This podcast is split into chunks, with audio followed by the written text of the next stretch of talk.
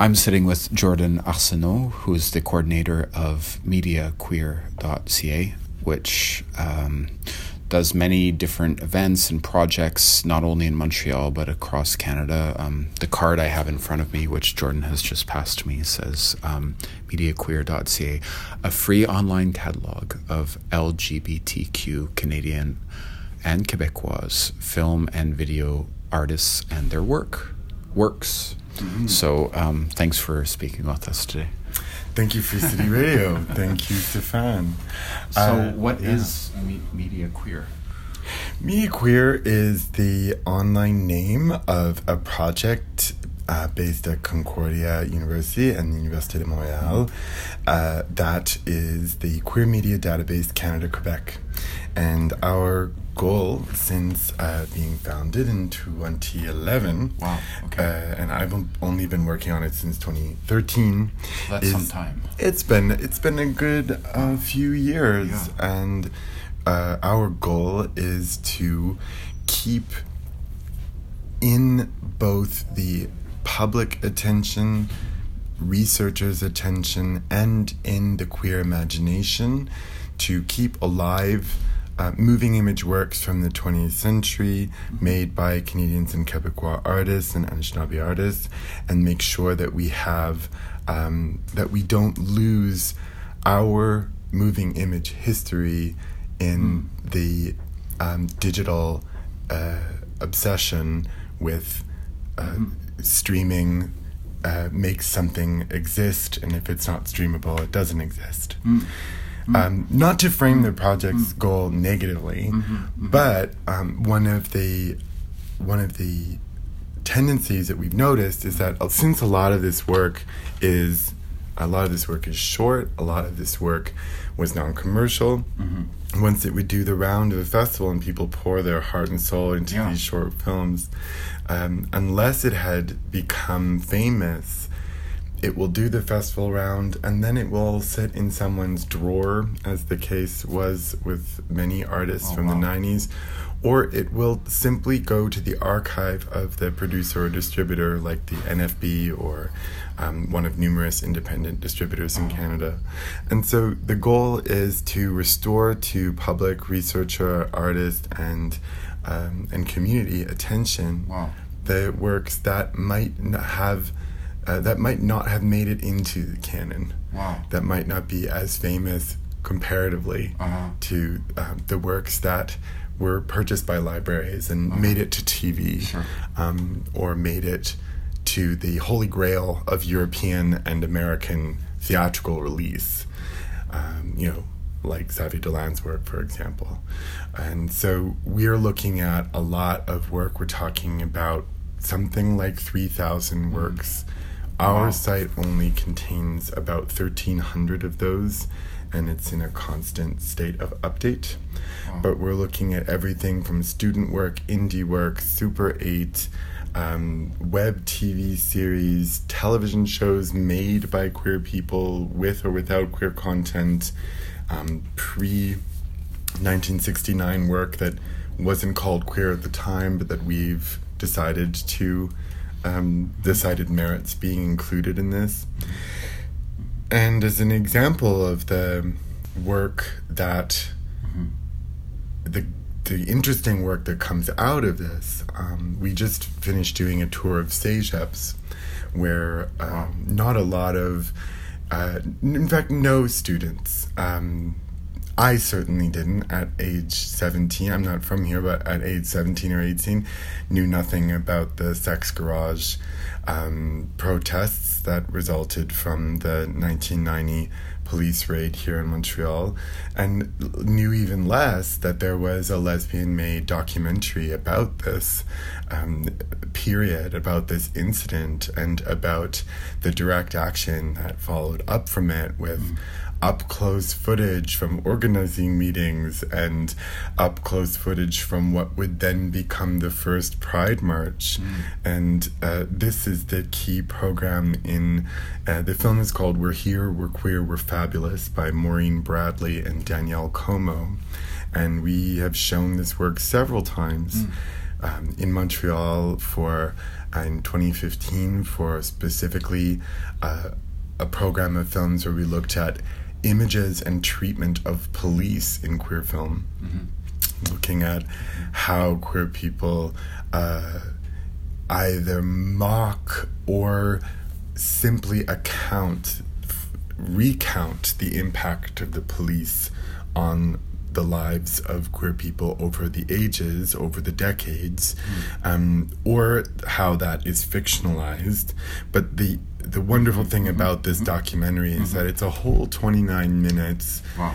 And that they get, uh, you get everything in this documentary. And so we curated around We're Here, We're Queer, We're Fabulous, a, a cross section of work that we're mm-hmm. showing to CEGEPs. We're going to Champlain um, College in April. We've been to mm. Vanier, Dawson, John Abbott, and to to screen um, this story, which is particularly a story of how mm-hmm. the police and police brutality had been opposed in an organized and public way. Okay. Even though we saw that not, and even though not everyone won, you know, and that was one of the great things about this documentary is the epilogue tells you that um, as much as there was street activism in 1990 that continued for one or two years yeah. by the time they went to trial there wasn't the same kind of ferment they didn't have the same kind of support and a lot of the people who had been arrested that night at Sex Garage did get fined and did have to pay those fines.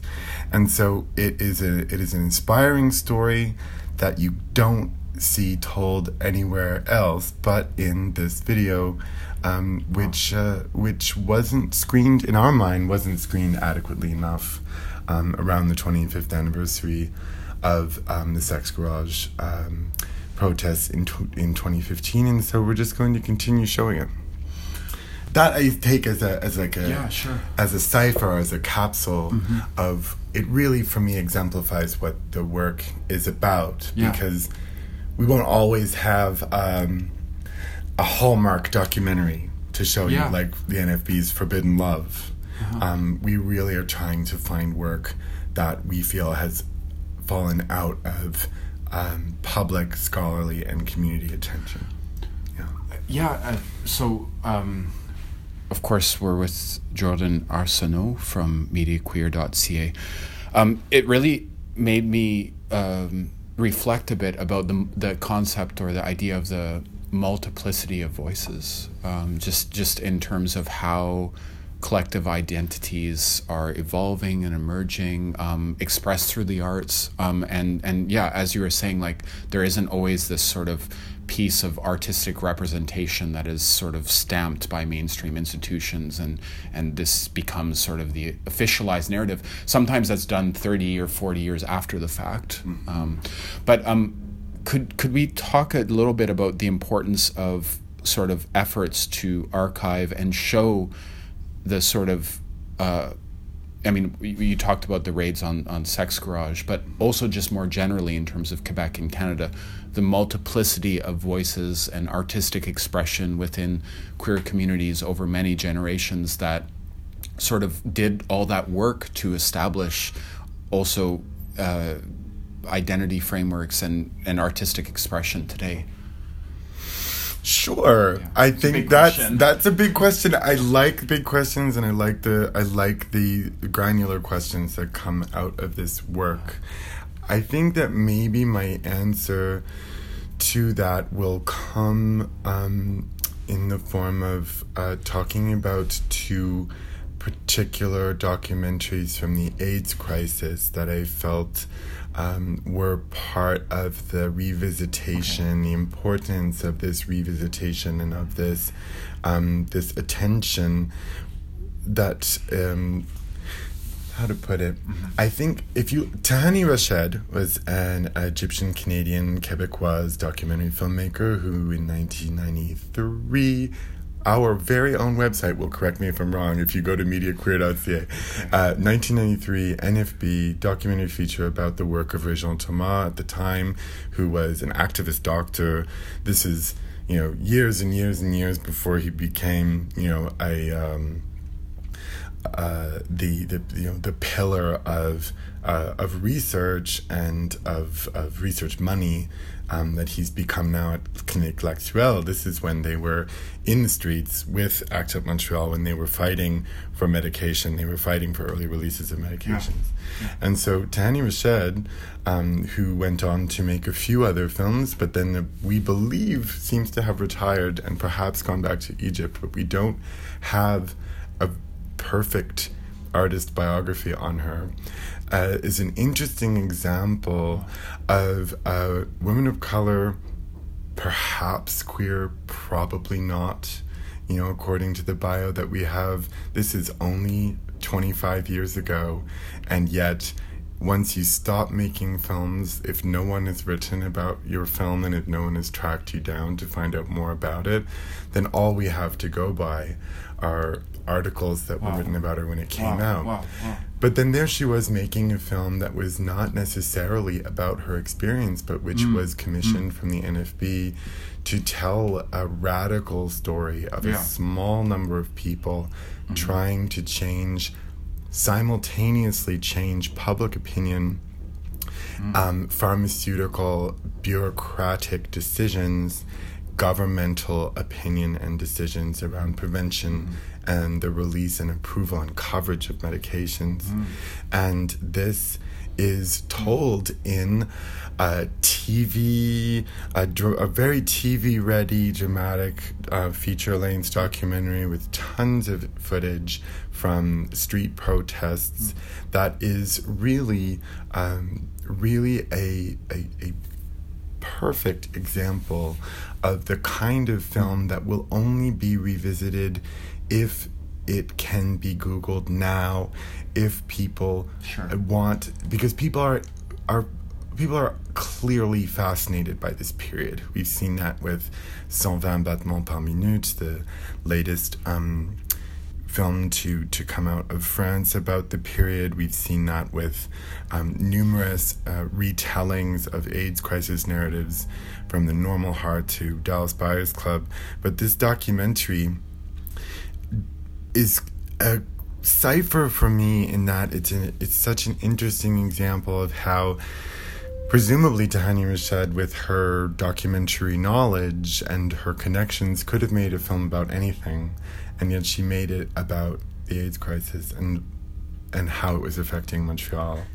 Similarly, Nick Sheehan in 1986 made the earliest, the second earliest documentary about AIDS called No Sad Songs, which we recently showed on December 1st and is about um, the impact of the um, of the crisis on a small circle of friends that would then become the AIDS Committee of Toronto. And uh, next to a film by Stuart Marshall that was made for TV, for British TV, um, it is the you know it's the second oldest work of moving image material about wow. AIDS um, feature length you know in the world. And so this uh, we showed on World AIDS Day as an example of um, these periods where Tanya Rached was working for the NFB, so that's a bit different. But Nick Sheehan made this film with no money. Oh. From only the impetus that it, that moment had to be recorded, yeah. or else both the community oh. and the public would have lost something. And so we're, when now we are living in an era of this panopticon like taking for granted of everything being recorded, re-recorded, Snapchatted, and and perhaps kept or deleted. Returning to this period where documentary making had to be so deliberate and was made with the knowledge that unless it was recorded by the people who were being affected by those issues, it would either be incorrectly represented or not at all.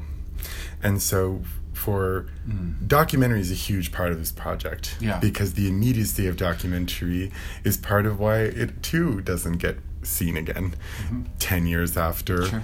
Uh, you know a documentary comes out with its relevance maybe not a lot of people will rent it or show it to students but we want to restore these works to that attention so wow. i'm another example an upcoming project with um, Alison Duke, who similarly, she um, was uh, famous for a work called Raisin Cane about um, about a shooting in Toronto, and uh, that um, she then went on to make two films about HIV justice, one called Consent and the other called HIV positive women exposing injustice. And she's another example of a filmmaker who has chosen to make documentaries very much uh, connected to her life, but not about her. Mm. And so I think that this is a quality that all documentarians have. Most documentarians aren't making self portraits. You know, this mm. is a the documentary self portrait is really its own genre, but I think that there is, um, you know, you look at an out queer documentary maker like Liz Miller here in Montreal, mm. who did make queer work and made queer work about refugees, and she made work about queer people, and now she's making Shoreline, a huge documentary project about the disappearance of um, waterfront and how it's affecting people's environments and food security.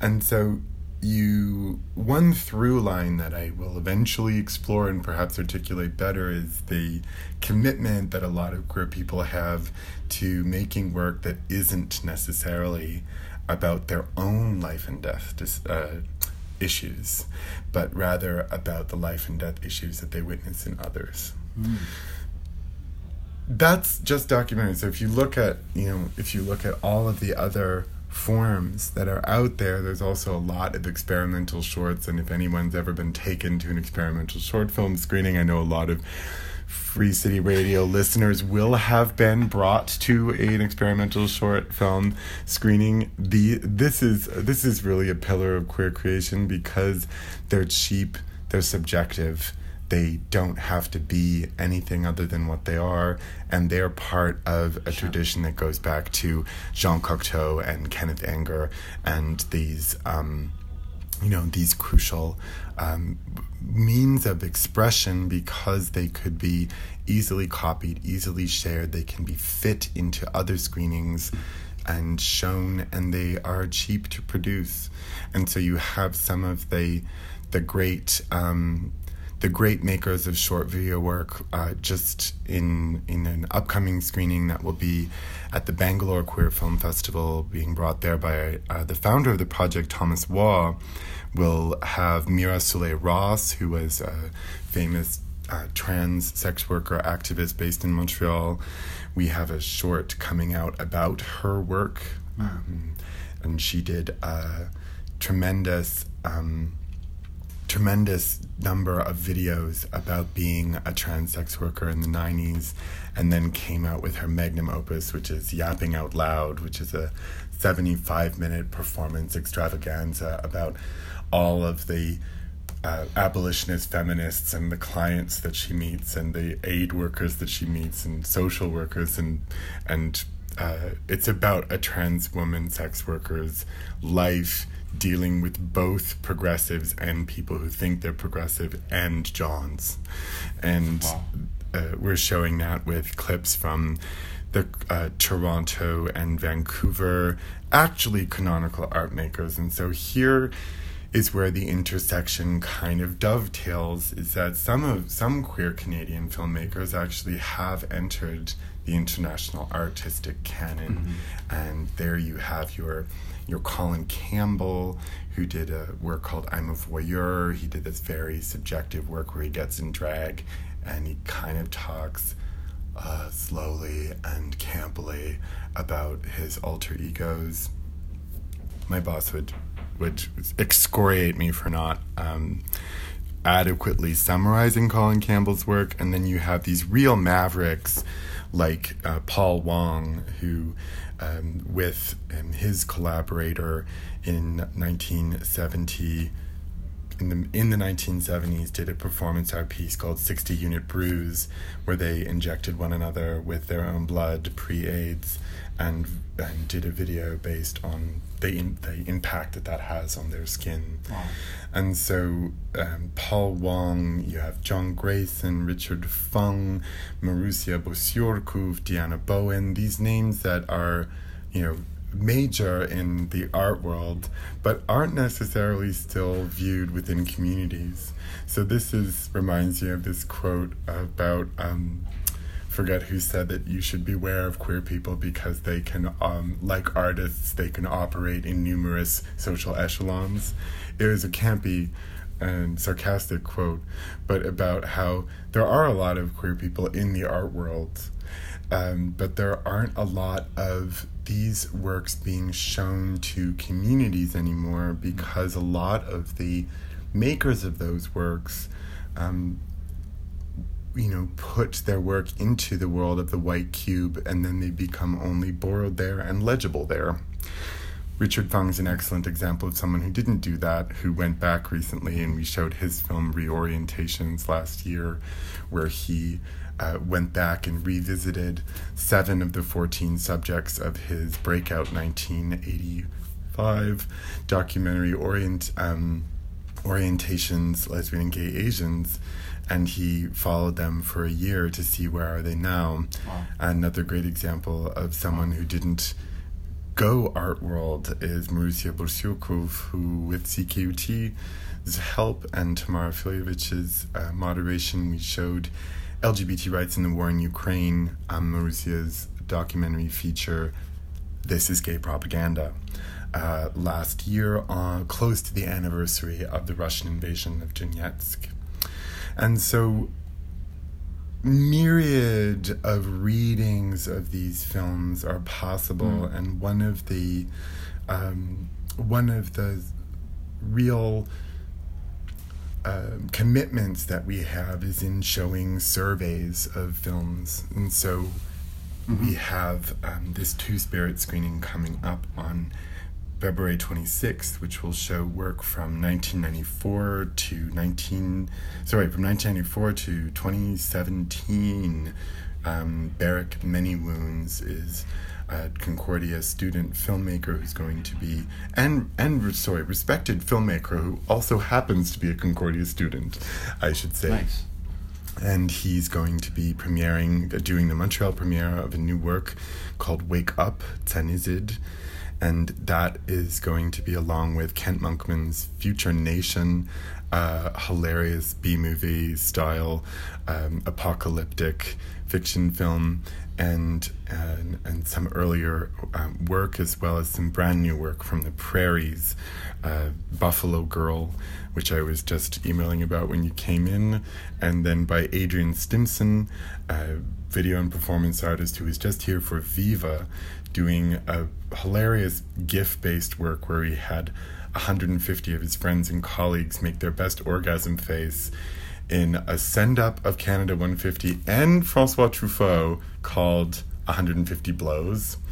And so that um, Adrian Stimson's Buffalo Boy will also be part of the February 26th program, which is going to be in VA 114 at 6 p.m. and it's free. Well, info will be at mediaqueer.ca. Um, there's so much info and references and what you said. Wow. Um, I guess um, would encourage people, of course, to check out this event and the the project in general. Um, one one one thing I, I, I thought to ask you about, maybe to to end this particular conversation, is um, like just just looking at this idea of like the immensity of mm. of of the canon of of queer work and also the non-canon you use this word and so i'm sort of yeah. um, i heard it and um, um, I, am just i'm i'm so um, i'm sort of revolving around this this concept of how history is represented mm you know, and, and, and then sort of how moments, I mean, you, you mentioned Sex Garage, the AIDS crisis, mm-hmm. and ACT UP, mm-hmm. and how these moments are sort of capitalized on, especially by the mainstream art world or by politicians. Mm-hmm. And there's always like this, um, I don't know how it's, how to put it, but it's, it's almost as if like the vitality and the, the, the struggle of that moment and, and, and how hard it has been for people to survive those moments just on a very basic day-to-day level mm-hmm. is sort of romanticized in a way that it removes the the reality from it. Um, yeah. um, so I'm just wondering if you could talk about about that a bit, um, in in terms of like that that the, the importance of like an archive like this showing the true um, immensity of emotions and, and, and intensity that those struggles actually were about, as opposed to sort of cookie cutter renditions of, of history or logos on social media.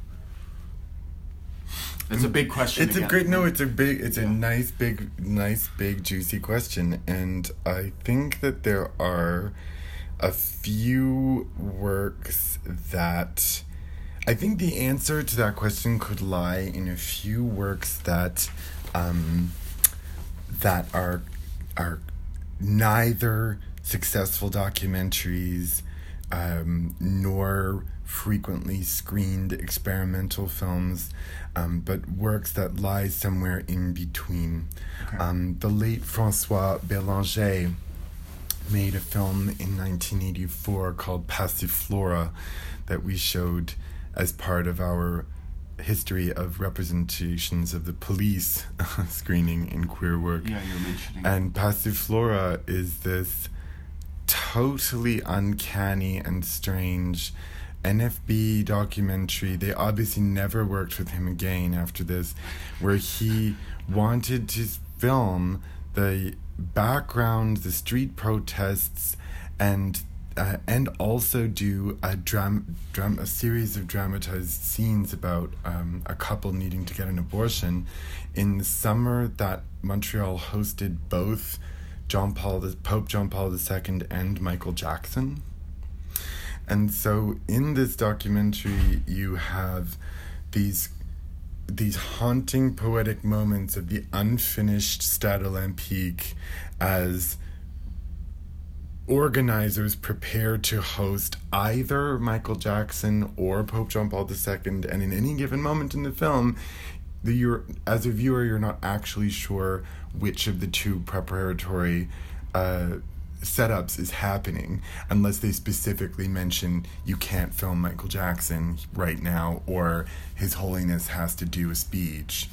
And they he also filmed pro there were anti-Catholic protests and there was one particular protest where there was an anti-Catholic protest with a boy, a black boy in Point St. Charles dre- uh, dressed as Michael Jackson attending an anti-Catholic protest. You can't get a, you can't represent uh, the queer imagination any better in my mind than in these sprawling, if you will, documentaire raté.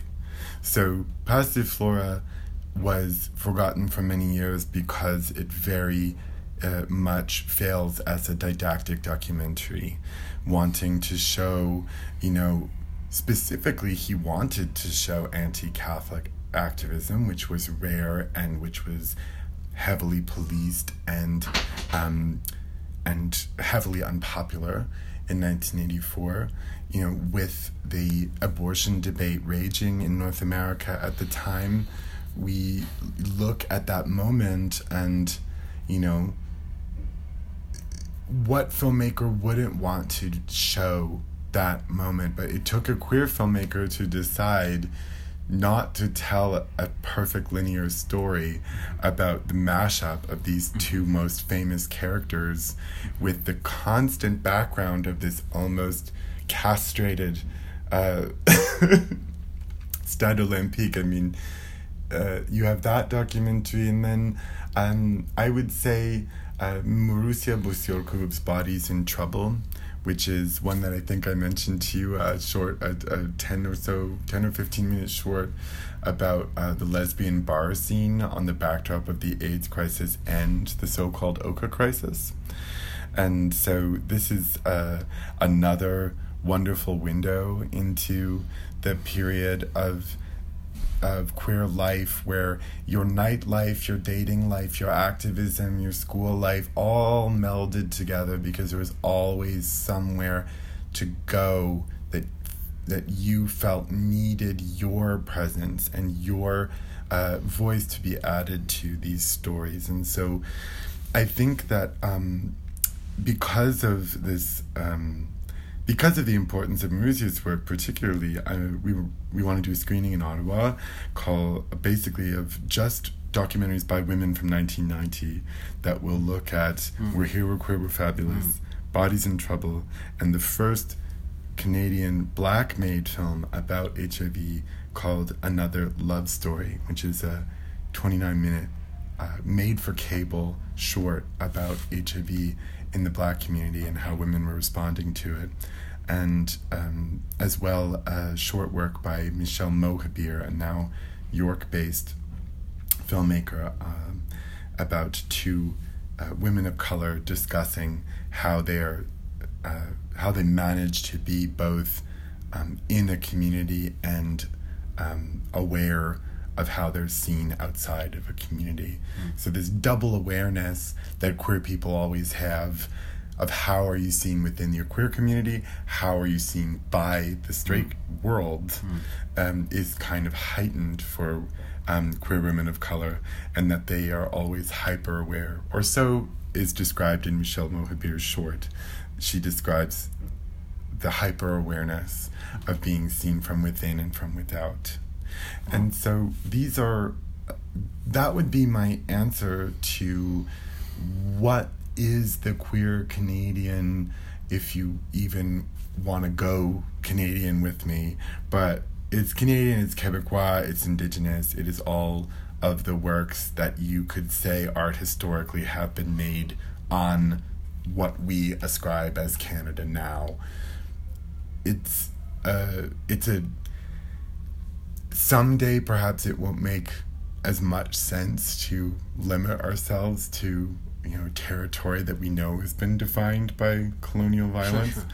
but there is something uh, in the maverick heritage of canadian uh, canadian art making some say it's because of the way that we fund culture. Some say it's because we always already give up on commercial success so few so few filmmaker queer filmmakers set out to you know i'm going to make a i'm going to get a tv series on amazon prime or like i'm going to get a tv series on hulu you know not a lot of the filmmakers that we're looking sure. at set out for that but then you have filmmakers who start really rad like jeremy podeswa um, who made a beautiful beautiful short film i think called touch me and it is uh, you know that's he could have stayed in the experimental mode and now he's directing episodes of Game of Thrones. And so mm. you have you have a lot of different directions that people can go in sure. and without wanting to make really overly simplistic conclusions about what makes a Canadian queer um, Quebecois queer indigenous quote Canadian um, video artist different from elsewhere, besides the fact that it's just from here, I think that I'm focusing instead on the diversity of those voices for its own sake, as in something that's interesting in and of itself, mm-hmm. more so than trying to make sprawling statements about the entire corpus. Mm-hmm. And so if you come on, uh, you know, on February 26th, dear listeners, you'll be able to see um, just how varied these works are.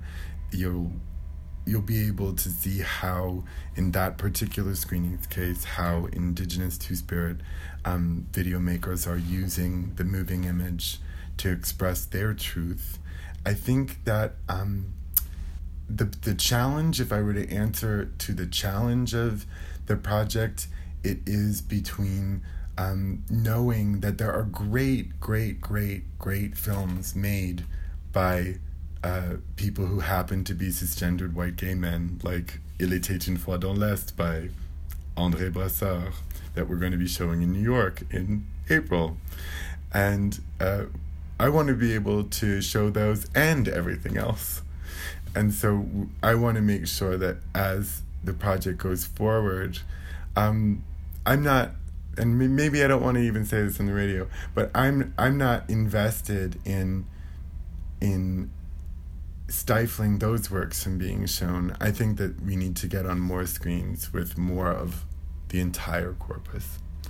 And so being wary at the same time that for, you know, a long time, um, you know, if this corpus is left unexplored and undocumented and uncatalogued, um, cis white gay men like me will be the ones choosing to show cis white gay male made feature films. And that will be how this canon gets represented.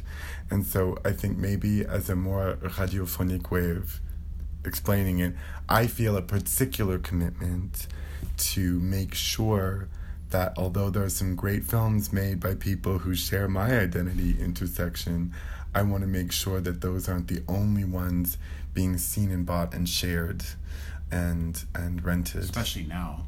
Especially now. Yeah. Case in point, um, Alethea Arnaquq-Baril's uh, fiction short film Aviliaq, which is set in the 1950s about um, a lesbian love story um, is going to be shown on February 26th, and uh, you know there's a great count. There's a great e- example from the opposite direction of this now famous documentarian who, before Angry Inuk, decided to make a queer film and how she did that responsibly, and how she did that so so beautifully and effectively, and so I um, I would be uh, really excited to see um, how people experience that work who might have seen Angry Inuk or who might look at that short and then deliberately go out and rent Angry Inuk or try and bring Angry Inuk to their to their communities, to their school.